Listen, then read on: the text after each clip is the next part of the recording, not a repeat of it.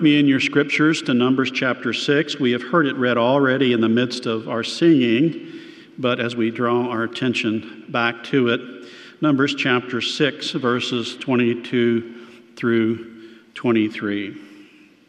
I'm sorry, 27. the Lord spoke to Moses, saying, Speak to Aaron and his sons, saying, Thus you shall bless the people of Israel. You shall say to them, The Lord bless you and keep you. The Lord make his face to shine upon you and be gracious to you. The Lord lift up his countenance upon you and give you peace. So shall they put my name upon the people of Israel, and I will bless them.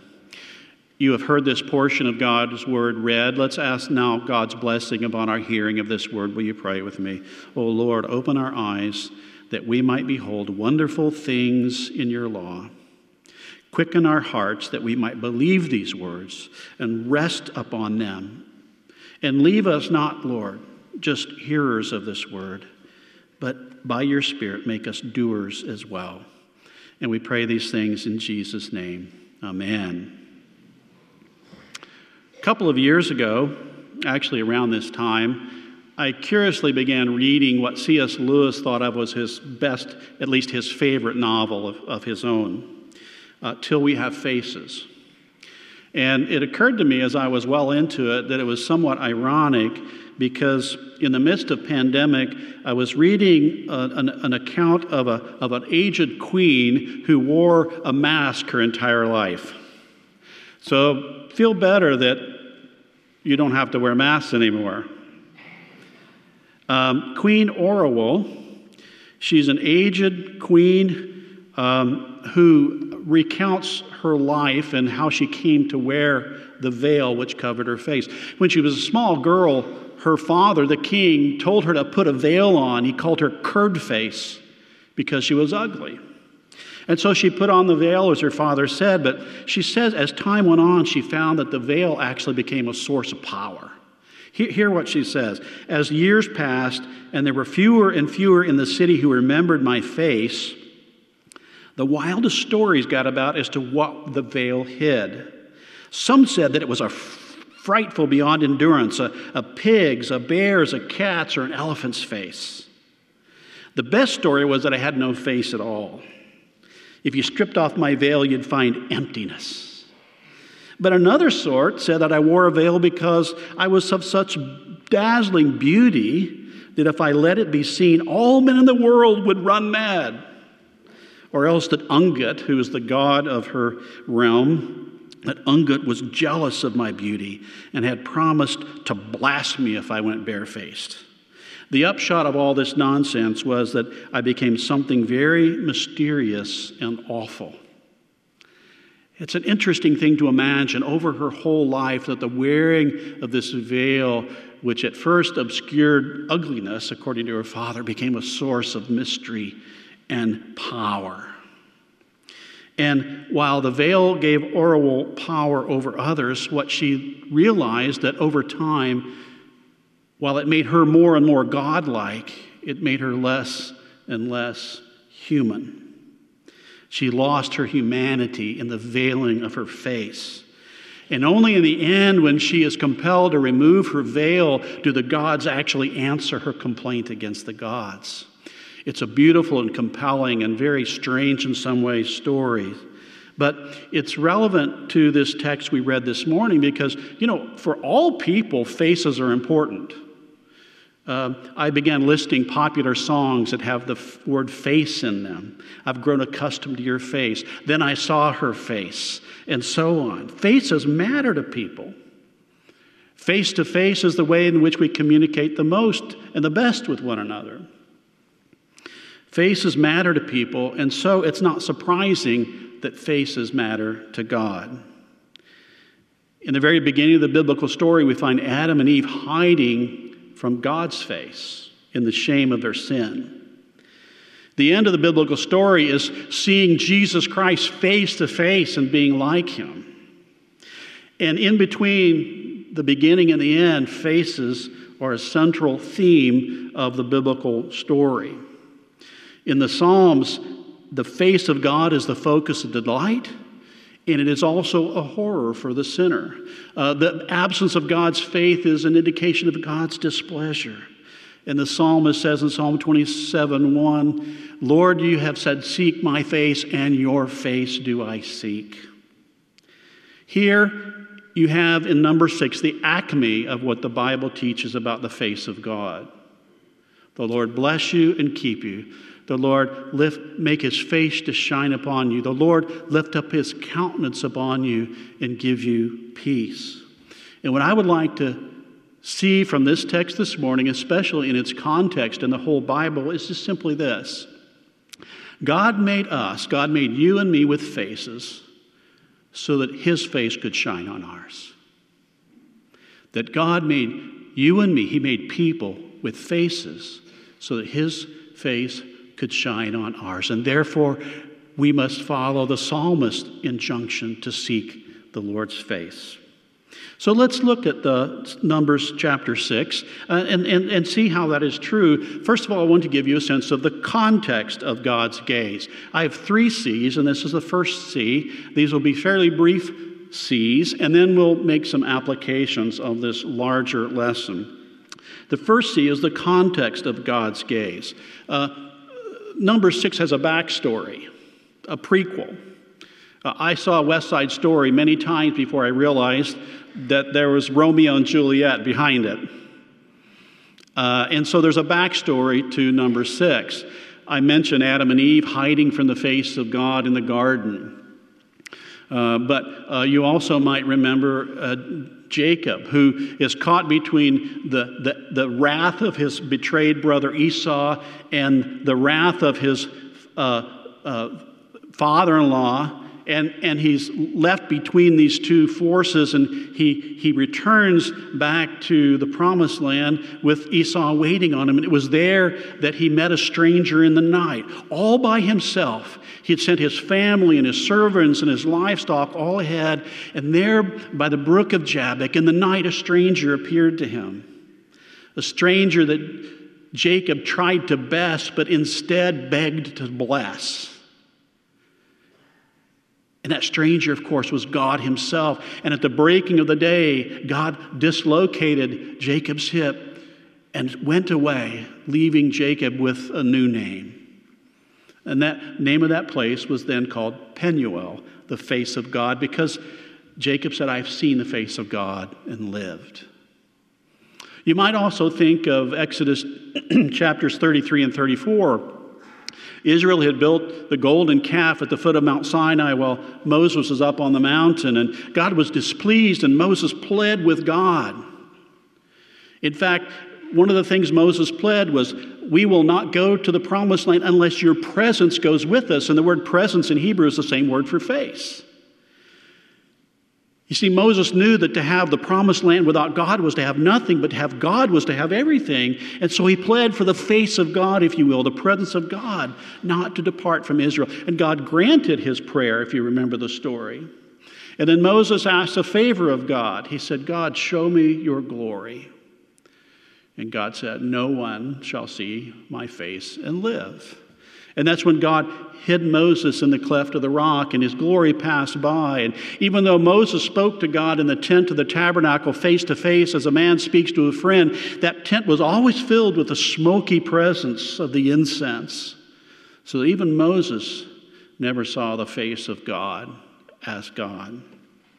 That's the context of the Aaronic blessing here in Numbers chapter 6. But besides that context, the story of God's face, if you will, you also have God just having redeemed Israel out of slavery in Egypt, 400 years of servitude, and he has, he has saved them by a mighty outstretched arm. He has destroyed the powers that enslaved them and brought them into the wilderness.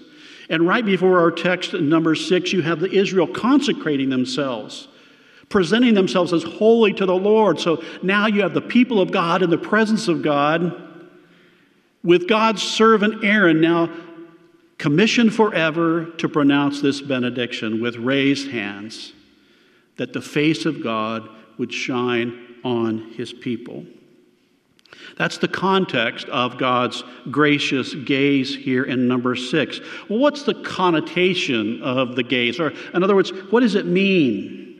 Well, uh, I mentioned some Psalms earlier, but Israel would have understood this. The, the face of God, while not being a literal face, is an expression uh, of, of God's favor and His presence.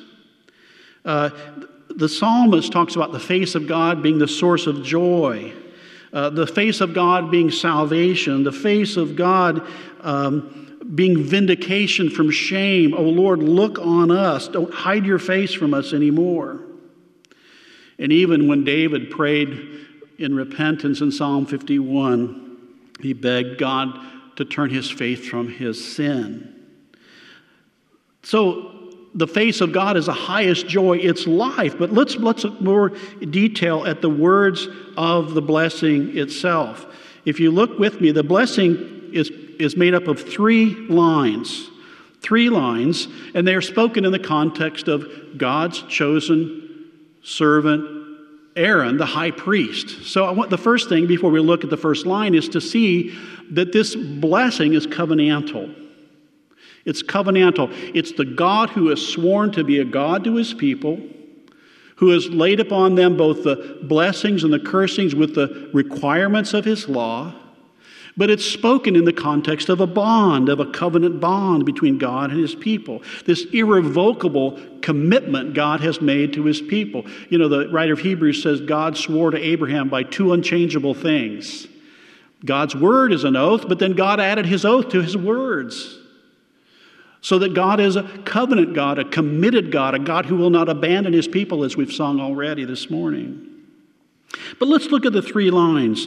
The Lord bless you and keep you. The Lord make his face to shine upon you and be gracious to you. The Lord lift up his countenance upon you and give you peace. Now, this is very highly stylized in the Hebrew. Uh, these are sentences of three, five, and seven words each and each line is 15, 20, and 25 consonants each. What you have here is a, is a literary style that, that, that, suggests like stairways going up to somewhere, like stairways ascending into the presence of God. In other words, the Aaronic blessing is to draw God's people toward his presence. But not only that, uh, each of the lines of the blessing have an action and a result. Look at this with me. The Lord bless you, and the consequence of that blessing is God will keep them. I noticed in our, uh, our uh, previous uh, song, interdicted by, um, by scripture readings from Psalm 121, if you as, as I have done, if you circle the word keep and keeper in that Psalm 121 reading, you'll see how big of a deal is that God is Israel's keeper. And keeper doesn't just mean to provide for or to provide a place for, but keep is actually a word that often is understood as guard. So God's blessing included the promise or the result, if you will, that God would be the guardian and protector of his people. He's a mighty fortress. He is a rock that is high and a refuge. He is our protector, so that, as Romans 8 says, nothing shall separate us from the love of God which is in Christ. So the Lord blesses, and the consequence is his protection. Then the Lord makes his face to shine upon his people, and consequently, they are recipients of his grace. The favorable gaze of God is the source of the grace that God's people have. The kindness, the, the, the, the care, the, the forgiveness. It's more than just a legal forgiveness term, but it is God's favorable disposition toward us because He has shined His face upon us. Augustine, in, chap, in, uh, in talking about John chapter 1, describes uh, the light which has come into the world that enlightens every man. And he, he, he points out how every light in the world is only a light as it reflects the source, the one true source of light. And so, just as every planet, every, every, every, every reflective thing in the whole universe is only derivative of the sun's light, so also any light that we see in the world is a reflection of the true source of light, even in the image of God, which we are as mirrors of God's gracious gaze. And then the third line the Lord lift up his countenance. Uh, sort of a repetition of the shining of his face, but, but now you see the, the, uh, from, a, from a static, the Lord uh, make his face to shine. Now to a dynamic, the Lord lift up his countenance upon you. The action of God turning his gaze toward his people so that they are not cowered in fear that they are not ashamed as Adam and Eve were in the garden, but instead turning his face upward, lifting his gaze up toward us so that we experience what the Bible describes as the highest state of human happiness and blessedness that can be attained or imagined, which is shalom, peace. Shalom means not just absence of conflict, but it means fullness, it means health and beauty and abundance and, and joy. It means the happiness that the whole world looks for but can't find because it doesn't look to the source of genuine happiness, which is the God of peace. And so these stair steps not only lead us to the gracious gaze of God, but these stair steps lead us to the highest estate of human well being blessedness.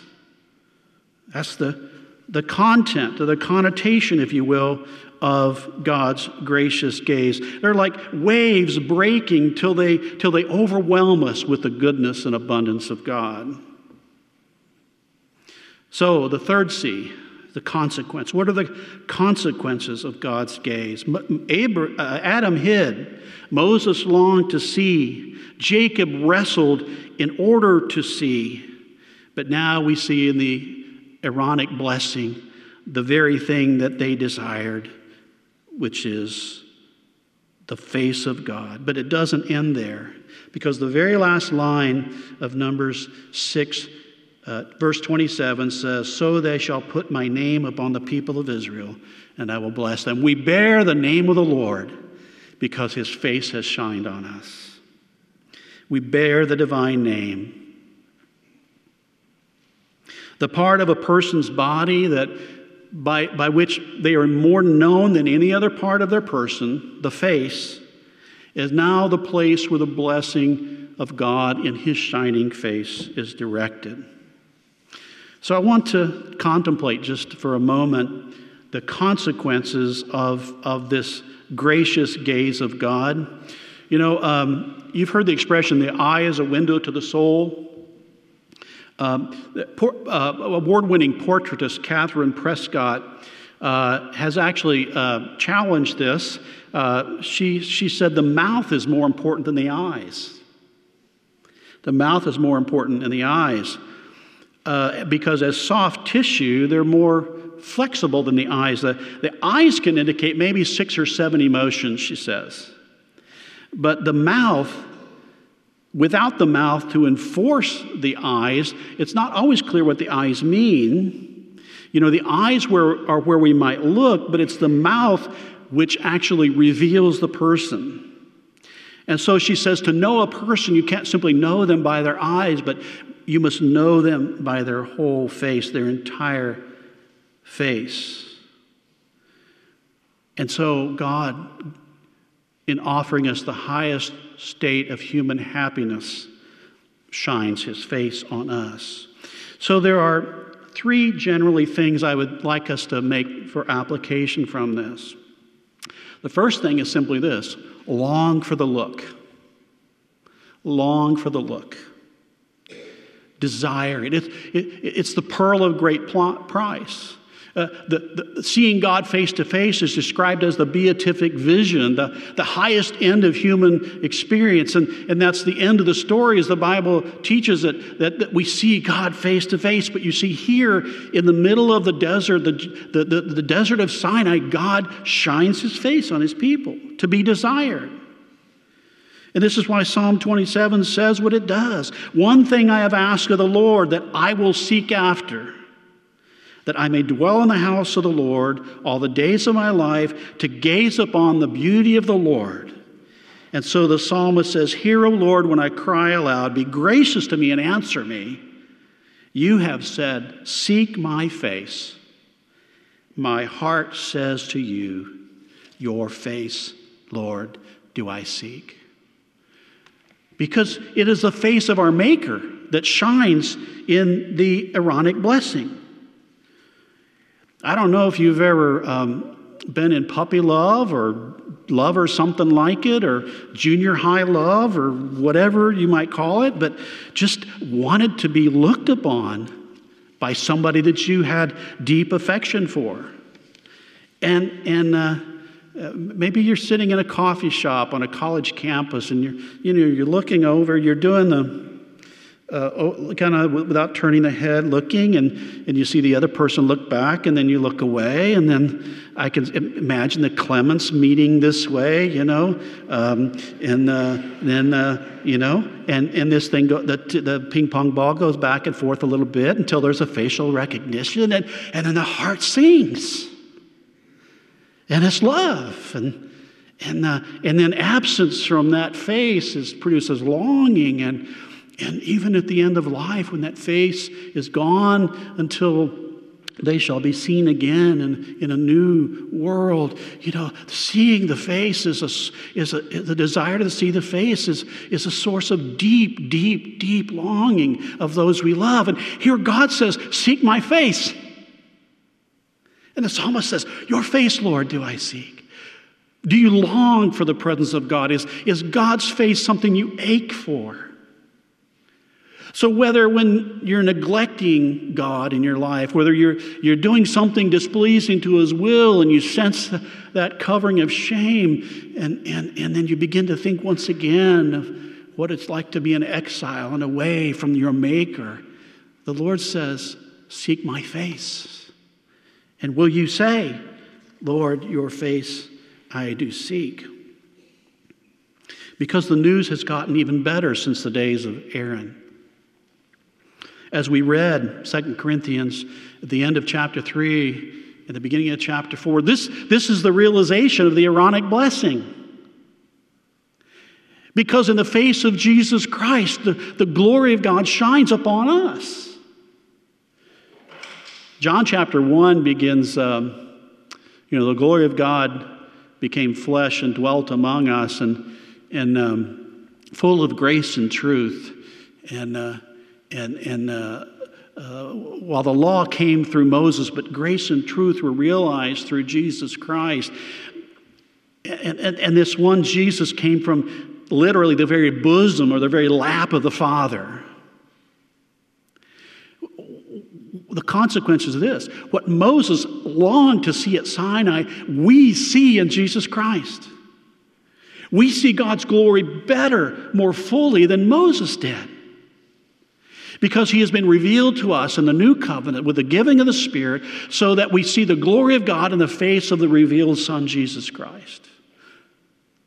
And it's to long for the face of Christ because he, he's the one upon whom we look, as Paul said in 1 Corinthians, that, uh, that as we look upon him, we are transformed. What? From one degree of glory into another. To gaze upon the glory of God in the face of Christ is not just to enjoy the blessedness of God's presence, but is to be made more and more and more like God. And blessed are those who mourn and hunger and so forth, as we know from the Beatitudes of the Sermon on the Mount because what? They shall see God. Uh, a few years ago, I was in Chengdu, one of those great cities of China, uh, and I went, I, I, went to the Bianlian. I'm sure my Mandarin is horrible, so please forgive me if you know. The Bianlian or face changing dance. It's part of a Szechuan opera tradition. Dancers in traditional costumes twirl and spin, and, and they have these elaborate masks. And almost if by magic, they'll wave their hand in front of their face, and their face will change.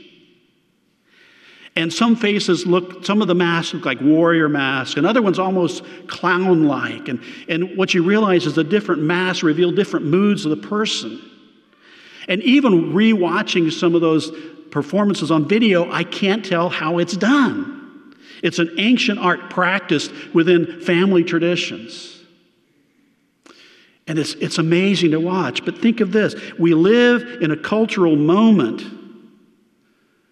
where what people believe about who they are is really just one long dance of mask changing. We're told, be who we want to be, or be what makes us authentic.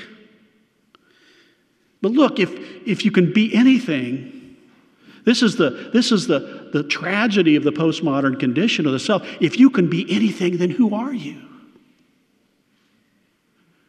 You're just a graphic t shirt pulled out of a drawer to be changed from one day to another. If, if, if, if, if you're here and you've, you've never come to grips with who God is in Christ and what, what, what restorative work the gospel does to remake us into who God made us in the first place, here's the good news. You don't have to get up every day and try to figure out who you are. Because the creator of your face is the redeemer of your face because he has shown his face on us in his son Jesus Christ. And you don't have to be lost looking for who you are.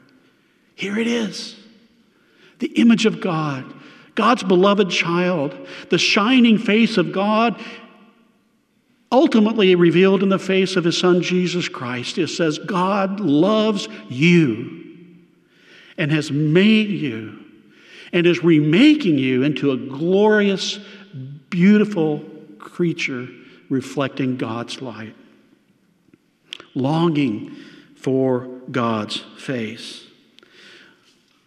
We live in a selfie world where all our selfies are, are portraits of who we want people to think we are or who we believe we are and a selfie is no better than a face in a mediated mud puddle. The bathroom is the most frequent photo- photography studio because it has a mirror.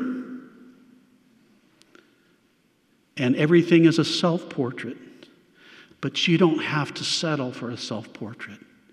And you don't have to settle for presenting yourself to the world as someone you're not. See, just like Queen Orual, we make masks our whole lives long, either to reveal something that's not there or to hide something that is. And our Maker shines his face on us through his beloved Son, Jesus. Look long for God's gracious gaze. And that means looking at ourselves differently looking at ourselves sort of the way uh, Gerard Manley Hopkins depicts it in his beautiful poem, Pied Beauty. Praise God for dappled things, he said. Praise God for earthen vessels full of priceless treasures. Praise God for images of God broken, bruised, and broken by the fall, but now being remade in the shape of God's Son. So, longing for God's look. The second application I'd like to make for you is to we look at others differently in light of the gracious gaze of God. We look at others differently. And this is this is kind of twofold. First of all, it's looking at others differently, but it also includes looking at different others. And I'll explain what I mean by that in a second. But when we realize that we are the, the broken images of God upon whom God's gracious gaze is now extended, we also begin to trace the image of God as the Bible teaches us to find it in others. Psalm 115 Not to us, O Lord, not to us, but to your name give glory. Uh, why do the nations say, Where is their God? Their God is in the heavens, he does what he pleases, but the earth he has given to the sons of men. The gods of the nations, they have eyes but cannot see, and noses cannot smell. And it goes on mocking the gods of the nations. But why would the nations say to Israel, Where is your God? Well, in every people of the ancient world, if you went to the temple and pulled back the curtain, there would be a statue in there. But there was no statue in Israel's temple. There was no image of their God. Why?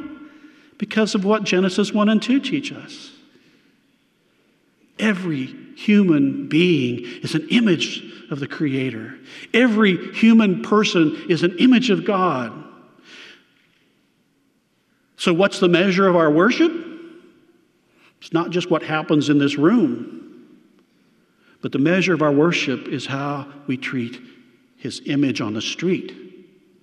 James gets this right. James 3 says, With the tongue you bless God, and you curse man who is made in His image. All ethics is grounded in ontology, which is a seminary way of saying how we live is a reflection of what we believe reality is. If you believe every human being is in the image of God, then that, that infects all the ways in which you look at other people, even people you don't particularly like. I mean, I love my friends, that's easy. But loving my enemies is a whole nother matter, isn't it? John Gillespie Magee's poem, perhaps some of you know it, High Flight. I'll be doing a funeral sometime in the next, I don't know. There's a retired Strategic Air Command old airman that's a friend of mine, and he's got terminal cancer. And he called me and he said, I want you to do my funeral. And I said, When? Can we put it on the calendar? And he jokingly said, uh, Not yet. He wants this poem read. We'll read it before the service. Reagan quoted it at the memorial of the Challenger crew. It has that line We slipped the surly bonds of earth and touched the face of God. But that's not what the Bible teaches us. Matthew 25, the only verse in which Jesus called himself the king. He told these, his followers, he said, You visited me in prison, you fed me when I was hungry, you clothed me when I was naked. And he said, When did we do this? He said, When you did it to the least of these, you did it to me. How do we worship our King? We bow before his images. We serve his image, which is one another and every human being that we meet. Two years ago this month, my, my father in law, an 88 year old German farmer, and people asked me, Tell me about your father in law. I said he was an 88 year old German farmer. That pretty much covers it. Farming over east of St. Louis in Illinois, farmed the same farm for 60 years. He'd been on a end loader the day before, had a stroke, and sat in, um, in uh, hospice care for nine days while we attended to him and waited on him, prayed with him, sang to him, spoke to him, knowing that medically there was probably uh, nothing he was hearing from us. But I did my part uh, to keep watch with him.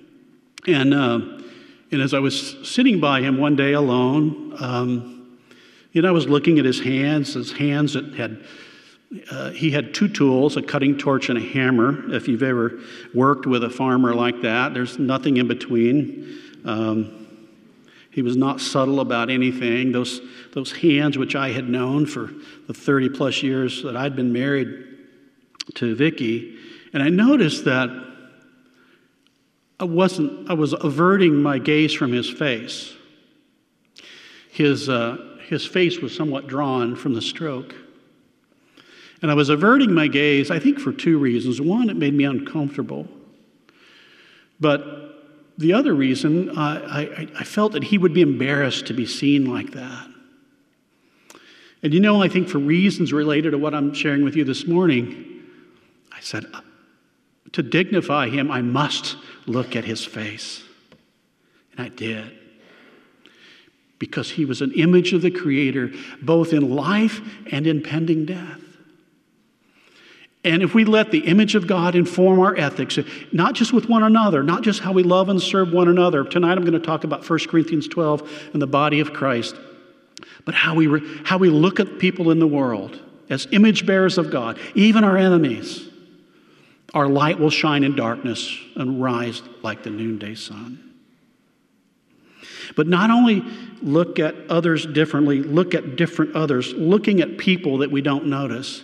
I don't know if you remember that iconic sign for the 1968 garbage worker strike in Memphis. The inhumane conditions under which garbage workers were being killed and maimed by the equipment they were using. And, and, and the one garbage worker, that, it was the summer, it was the strike that actually brought Martin Luther King to Memphis in the summer of 68. And there was, there's this photo of this one garbage worker holding over his head a sign which simply said, I am a man. See, that's what the face of God would have us learn.